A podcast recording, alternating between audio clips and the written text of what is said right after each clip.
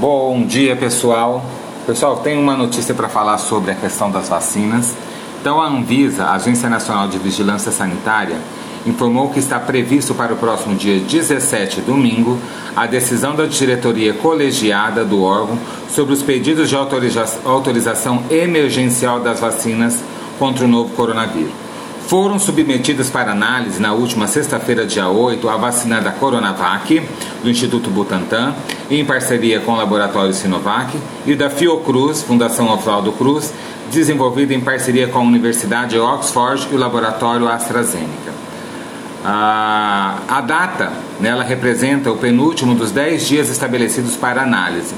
Para tanto, Faz-se necessária, então, a entrega em tempo hábil para análise dos documentos faltantes né, e complementares é, que a Anvisa, na verdade, solicitou, é, tanto para o Butantan como para a Fiocruz.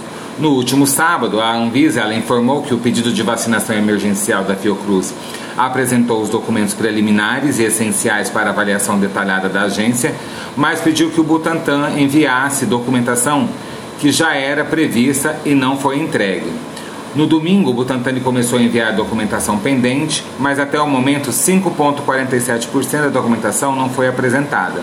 Segundo o site de monitoramento lançado pela agência, até as 19h20 de ontem, 40,7% da análise já foi concluída e 33,7% estava pendente de complementação.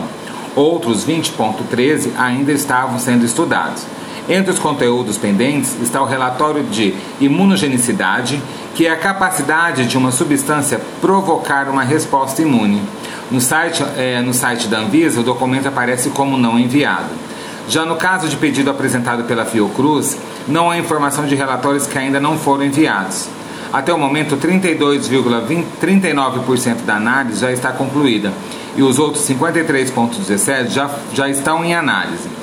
Então vamos esperar, né, no domingo, qual será a resposta da Anvisa para essas duas vacinas e esper esperamos que, né, as duas sejam aprovadas para que comece a imunização o mais rápido possível. Então um forte abraço e até a próxima.